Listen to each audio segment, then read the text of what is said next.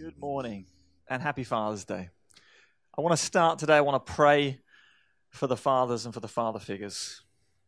So let's do this in your homes. If your father is with you, or if he's not with you, if he's somewhere else, um, let's pray and let's pause and let's remember them. Fatherhood does not come with a manual. And reality teaches us that some fathers excel while others let us down. We ask, Lord, for your blessing for them all and forgiveness where it is needed. This Father's Day, we remember the many sacrifices fathers make for their children and families, and the ways, both big and small, they encourage children to achieve their dreams, often considered beyond reach. So, too, we remember all those who have helped fill the void where fathers pass early or are absent, or do not live with their children. Thank you, God, for the grandfathers and uncles, brothers and cousins, teachers and friends. Thank you, God, for the women in our families who sometimes fill the voids of father figures where there is lack. For those who are fathers, we ask for wisdom and humility in the face of the task of parenting. Give them the strength to do well by their children and by you, God. In your holy name, O God, we pray. Amen. This week, I want to do something slightly different. Last week, my wife Sarah brought a word, a prophetic word, which, in the simplest terms, is a sense where God is speaking and someone hears and communicates what they've heard. And it was around the subject of unity. This very day, this morning, I received a text message from someone who I also know hears from God in unique ways. And I want to read what he sent to me. I believe it's from God, I believe it's for, for all of us. He says this May there be clarity in this day of the presence of heaven, not from a distance, but seen up close. The unrest in the land is not against flesh and blood, which is people. The target is the church, the bride of Christ. It is an honor to walk together, not in fear, but with the intimate presence of the risen Christ. The torn veil gives us access to his magnificence. As I read that and I received this text this morning, I sensed that this was from God that whilst there's great unrest at the moment, there is a challenge that the unrest could could damage the church, but that's not God's will. God's will is that we will be one. So it feels fitting to receive that this week as I've been praying and preparing along the subject of unity. God, what are you saying to your church, which is us, people? What does it mean in the context of 2020, which is a turbulent year? And how can we learn from you in the example of being one? So I want to look at a few ideas, a few subjects. Some of them may be considered spicy subjects, uh, hot topics. And I want to lead in the direction of what model, what example does Jesus give his disciples in the historical text of what happened in Jesus' life and in the teaching and the prayers that precede that moment into this life and this moment, the timeless teaching and example of Jesus. May that be the foundation of which we make our decisions. So, let's look at some things.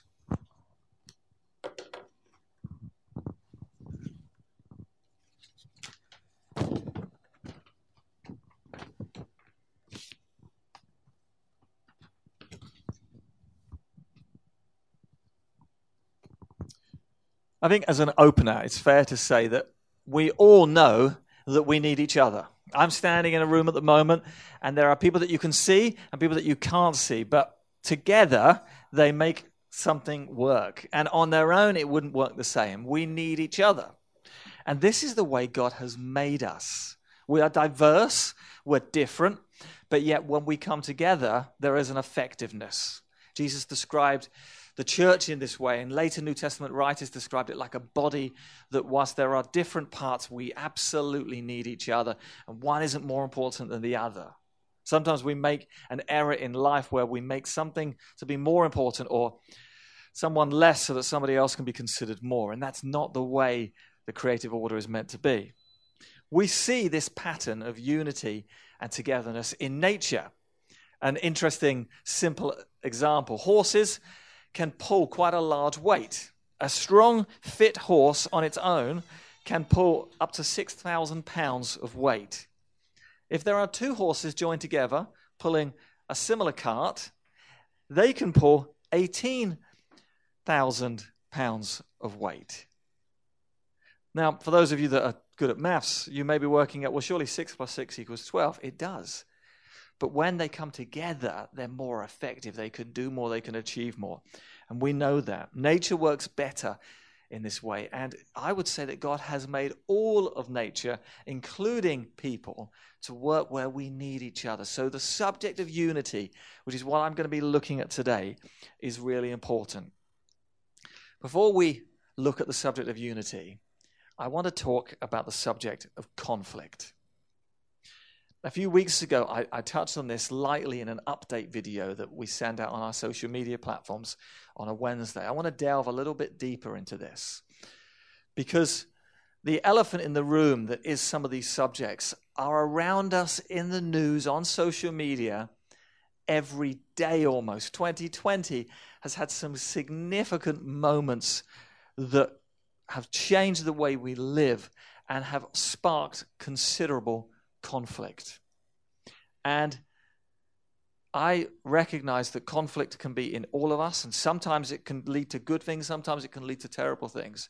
And I want to talk about the subject of uni, unity, but recognize the conflicts of 2020. And I want to speak and look at some of them now. So the first one would be coronavirus, the unending world pandemic that actually isn't unending and is improving, which is wonderful news. But this news story feels unending. Every day, the same news, sometimes just constantly coming at you. And it's, it's provoked conflict. There's been lockdown. There was protests against the lockdown. There were scientists saying one thing, and there were government officials seemingly saying something else. How has it been handled? When and how do we re enter? Should we rush back or should we be slow? And there's different people watching this even now that would land in different places. And for some people, it's caused considerable uncertainty and fear. Some people have said it's all a hoax, it's all made up, none of it's true, we, everything should go back now. There are other people who have taken it so seriously they live in such a level almost of concern and possibly fear that I sometimes see people driving in their cars on their own wearing a mask. Such is the contrast of opinion around coronavirus. More recently, the subject of racism, which understandably has provoked a reaction. As I've said the last few weeks, and I'll say it again, we condemn, we condemn racism and we condemn violence against all people, against civilians and against police. I heard someone speak, uh, a guy called Andy Stanley, who's a great communicator, and he said this Not being a racist isn't good enough. Many of us would say, I'm not a racist, therefore it doesn't apply to me. Actually, if you're a member of the human race, it does apply to you because we have a care and concern for all people.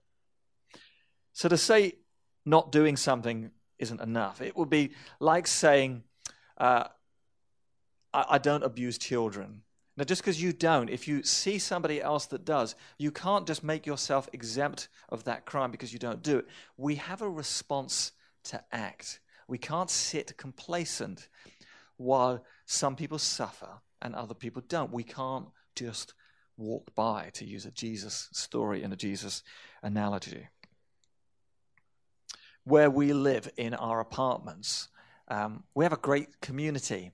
And of the many world races, most of them are represented in our apartment blocks. And we benefit greatly from the friendships that we have with the people there who look and sound differently, who have different stories and different backgrounds. And I'm grateful for that cultural blend. I feel that it's good for our children. I feel it's good for us.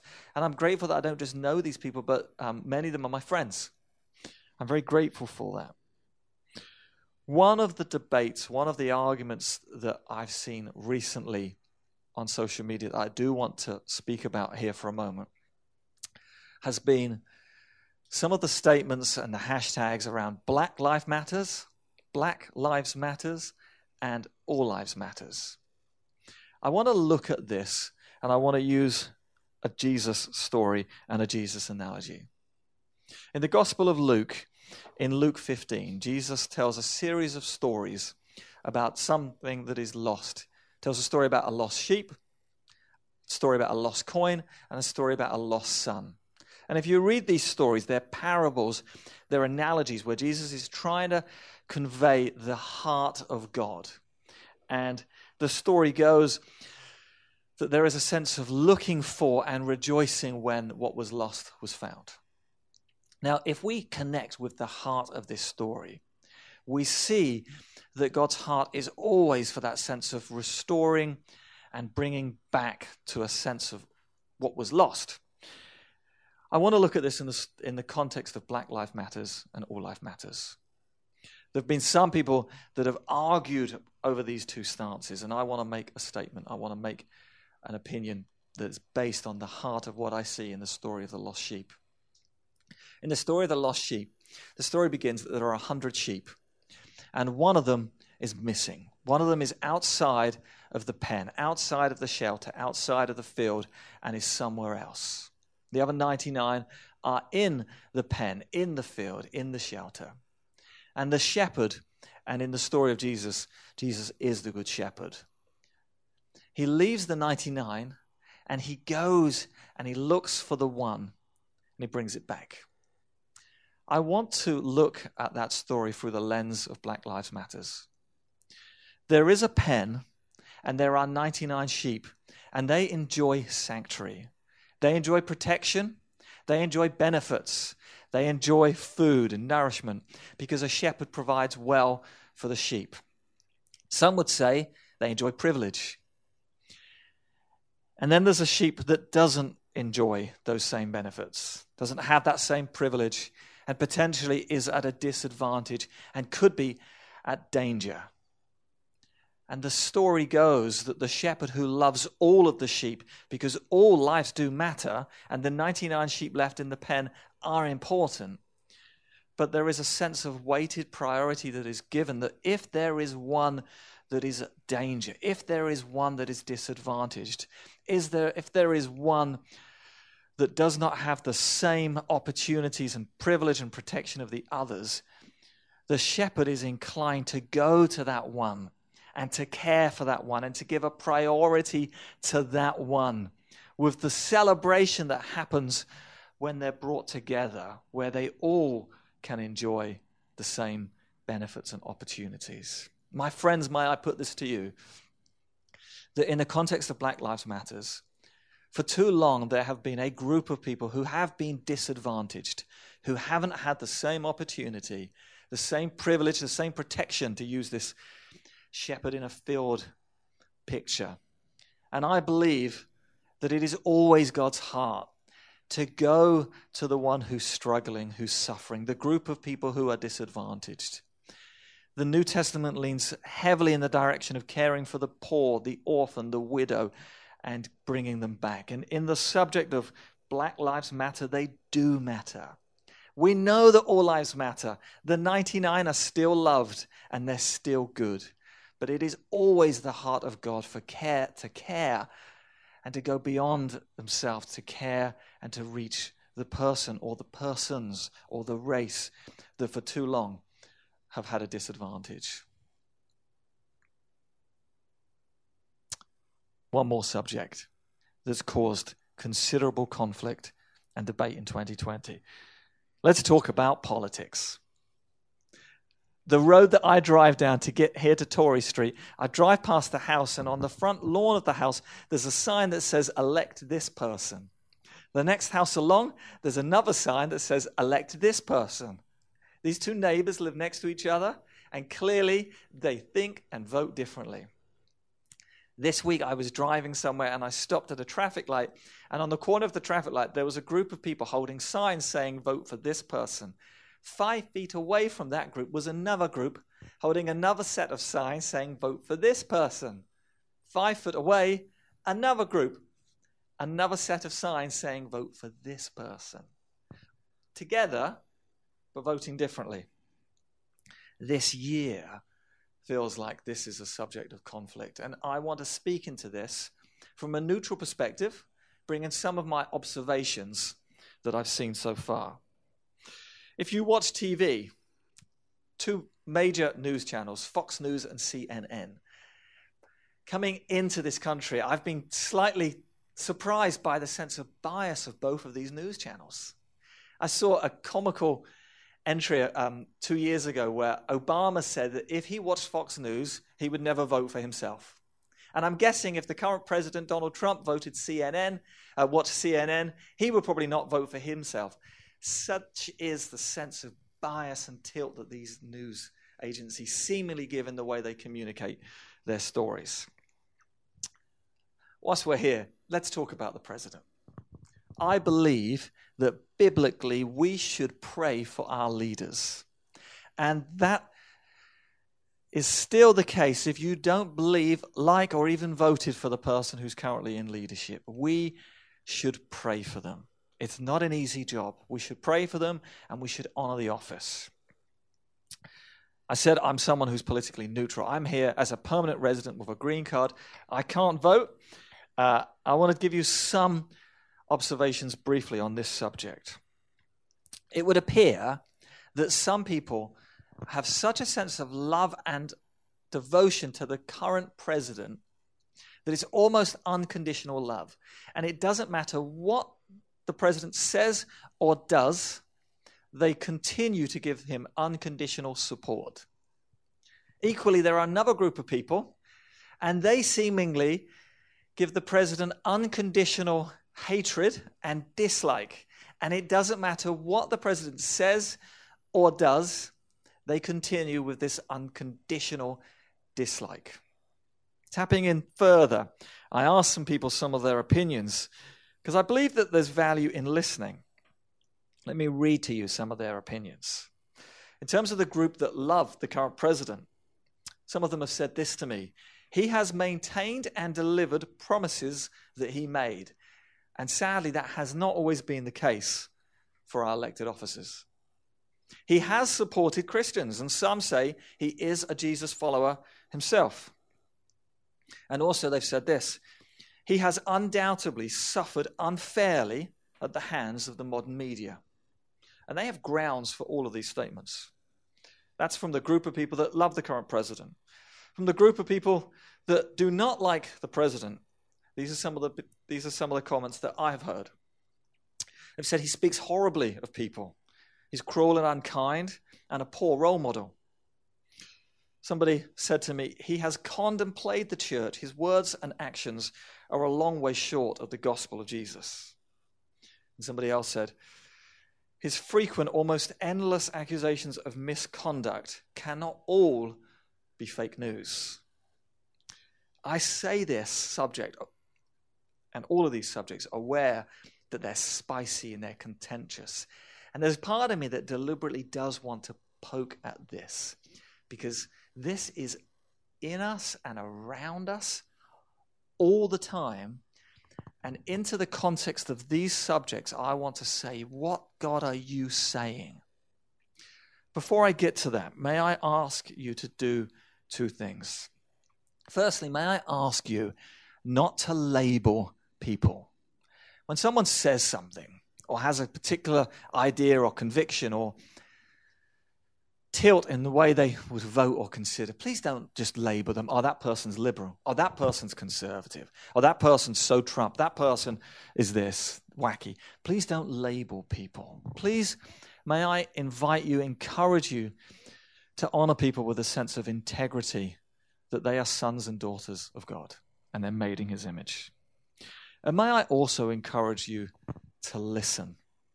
I know a very wise person who said this in the context where everyone speaks loudly and has something to say. And he said, I would do well to listen because anything I could say, I already know. May I encourage you to listen to someone who may be different, who may watch a different news channel, who may vote differently to you. Because sometimes when we listen, we find ourselves in the shoes of somebody else, and it gives us a greater understanding. So we believe in unity, but we know that it isn't easy. Now, one way where churches create unity is somebody in a role like mine presents a set of ideas, and this is how we should consider things and interpret things, and this is how we should vote. And everyone should do that. And if you don't do that, you're wrong, and we'll label you a sinner. What happens is the people that don't like that leave, and we end up with a group of people who all look and sound a little bit like ourselves. May I say to you, I'm not convinced that's the Jesus model of what it means to be a disciple of Jesus, gathering with other disciples of Jesus centered around the gospel and teaching of Jesus. I want to look at that subject in a moment. Before I do, let me make this comment. As a church, we work in the context of team. Uh, I have the privilege, the role, and responsibility to bring leadership, but I do that in the context of a team of men and women. We call it the board. This is a brief introduction to what that team does. The board are to be guardians of the vision and values of the church. They are to provide oversight and to be shepherds of the church, and to oversee the church's assets and budget, and provide wise and faith filled stewardship of such resources. The team is diverse. There are times when we see things from different angles. There are times where there are different voices in the room.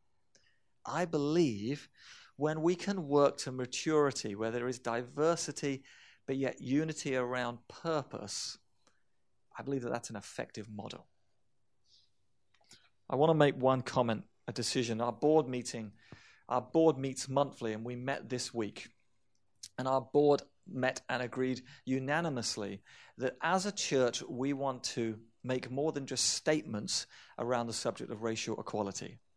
So we are gathering a team of people together to look at the subject of racial equality in the context of South Shore Community Church. We're going to consider our past and the story that's led to today. We're going to consider our present. We're going to listen to some voices, and the board will then receive some advice and recommendations from that team, from that subgroup, around what are our aims and objectives and goals for the future, where we can celebrate the diversity that is the body of Christ in the context of racial equality. More updates will come on that over coming weeks. So, how do we pursue unity? May I put to you that the foundation for our unity isn't that we all think the same, vote the same, or like the same things. But the foundation for our unity is the example of Jesus the way he lived and his teaching. In a few moments, we're going to delve into some passages, but before we do, I want to give an example of the challenge of what does it mean to be disciples of Jesus gathered together. The first group of disciples of Jesus are the disciples that Jesus called, that he chose, that he surrounded himself by. If you've ever read a Bible or seen a painting of Jesus and his disciples, sometimes we imagine these beautiful moments of peace and harmony where everyone smiles and looks the same. I'm not convinced that was entirely accurate. Let me introduce the disciples to you, and may I encourage you to consider some of their personalities. So, the disciples asked some questions. Some of the questions that they asked that we know of that are recorded in the Gospels. One of the questions was Who is the greatest among us? Who's the best? One of the questions where the disciples asked their mother to speak to Jesus and to ask on their behalf because they were a little bit embarrassed went along the lines of When you're in heaven, can this son sit on your left and this son sit on, on the right? Can you imagine how that would have annoyed the other disciples? Two of the disciples, James and John, were known to have a temper and to be outspoken, so much so that Jesus nicknamed them the sons of thunder. They were angry, boisterous guys. Let me go through the 12 and give you a brief statement about their personality. Peter was loud and outspoken. James, the brother of John, is often described as being in his shadow. He's in the inner circle, but he's lesser known. He was a fisherman. John, who wrote the Gospel John, self labeled himself as the one that Jesus likes the most, or the one that Jesus loved. Andrew, the brother of Peter, is a disciple of John who introduced Peter to Jesus, and then Peter becomes a bigger character than he did. Bartholomew, Bartholomew is intelligent, he's got a wealthy background, and he's in the context of fishermen who probably weren't as studied. And you can imagine that at times that, that may have been uh, interesting. James is the younger son of Alphaeus. He's quiet, doesn't say much. We know very little about him.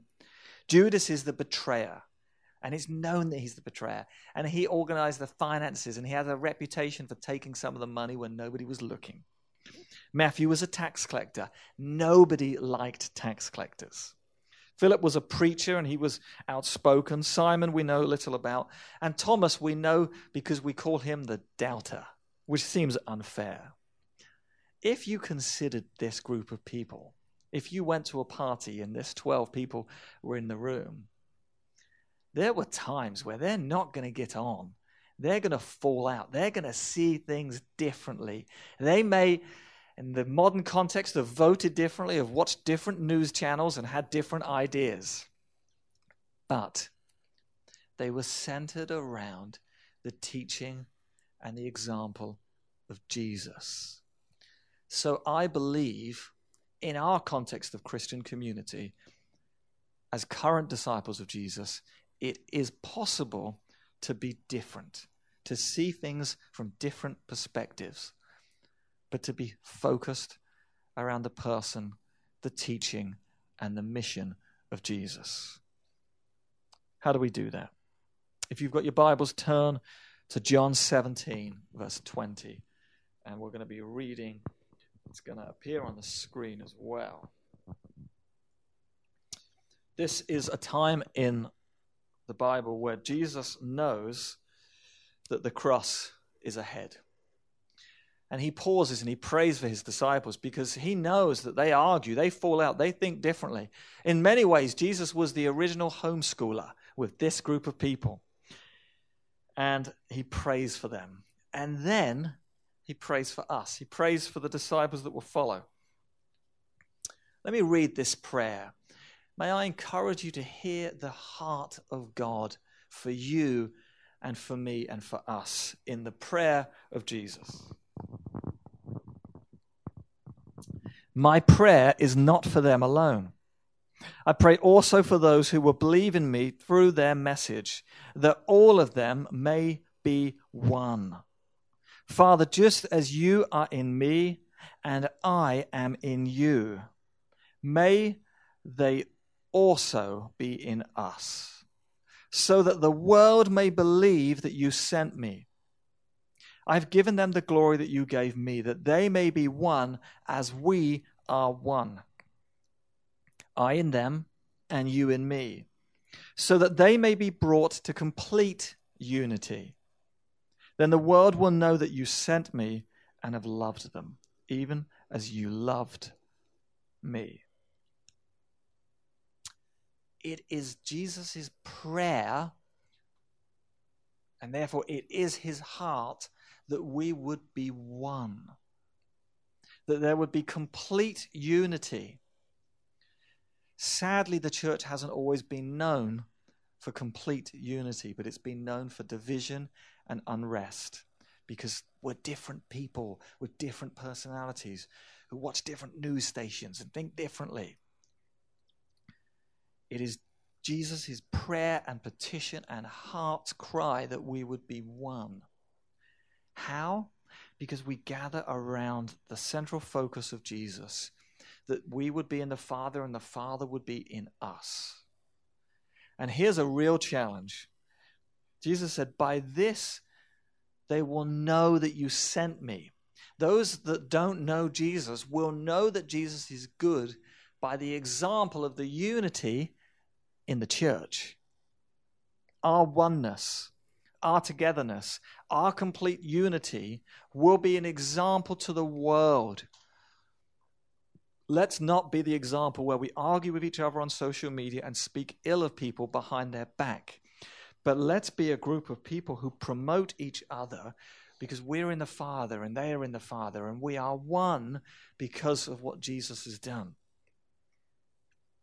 What does this look like? Let me give you some practical example. Sticking with John's gospel, turn back a few pages to John 13. I'm going to read something that I haven't given the text to the tech guy, so it may not be on the screen. So I'll read this, so just listen. John 13 is the beginning of the Last Supper, a meal that Jesus said, I've eagerly waited to eat this with you. And it said this Jesus knew that the Father had put all things under his power and that he had come from God and was returning to God. So at the beginning of the meal, he got up from the meal, took off his outer clothing, and wrapped a towel around his waist. After that, he poured water into a basin and began to wash his disciples' feet, drying them with a towel as he wrapped it around them. Some context. In Jesus' day, they traveled by walking, the roads were dusty, and it was hot, and their feet got dirty. They would often have a full bath at some point of the day, but frequently during the course of the day, they would wash their feet. Perhaps similar to the frequency of which we have washed our hands in 2020. Now, the way it would work is you would arrive at a meal, and there would be somebody who would seat you, and someone that would serve the meal, and somebody else, a servant, would wash your feet. And it was the lowest job. Could you imagine going into a restaurant? Someone shows you to a table, someone gives you a menu, someone else comes along and washes your feet. This is the job that nobody wanted. And at the beginning of this most profound meal, where Jesus talks about the sacrifice that he is making for the unity of God and people, Jesus begins by washing their feet, and it confuses them. I believe this will be on the screen. Why did he do it? And what does it look like? John 13, 12 to 15. I have set you an example that you should do as I have done. Very truly, I tell you, no servant is greater than his master, which is a really nice Jesus way of saying, please don't take yourself too seriously. Nor is a messenger greater than the one who sent him. Now that you know these things, you will be blessed if you do them. The example of unity in the context of disciples of Jesus who are diverse, argumentative, and see things differently is that we're gathered around Jesus and we care for each other. We wash each other's feet we go beyond ourselves. And Jesus says, I've done this for you as an example. And there's this small word do at the end, which is so heavily loaded. He doesn't say, now that you know these things, you will do well if you talk about them and if you argue about them on social media. He says, now that you know these things, you will be blessed if you do them. May we as the church, as the current disciples of Jesus who sometimes think differently, may we do the things that Jesus did and say them. And may we do that for each other, even though at times we don't agree with each other. May we do that so that the world will see that there's something different. And what's different isn't that we've all signed up to the same statement of how we're going to live and vote, but what's different is the power and presence of Jesus in us that flows from us to the world around us. You should wash each other's feet. You should care for someone on the outside. If there's a group, if there's a race that have struggled and not had the same advantage, you will be blessed if you wash their feet, if you care for them, if you champion them. You will be blessed if you do these things. Why? Because this is how people will know that Jesus was sent from God, because of the example of us. So, unity is made possible by Jesus, and we're invited to participate in that. These passages lead in the direction of a table and a symbol, which we celebrate as communion. Jesus said, I have eagerly desired to eat this meal with you. I've eagerly desired to have this moment, to bring this teaching, to bring this symbolism for you. And that's what we're going to do now. If you have prepared some juice or wine, I want to encourage you to, to, to reach for it now. And I'm going to introduce this and then we're going to pray together.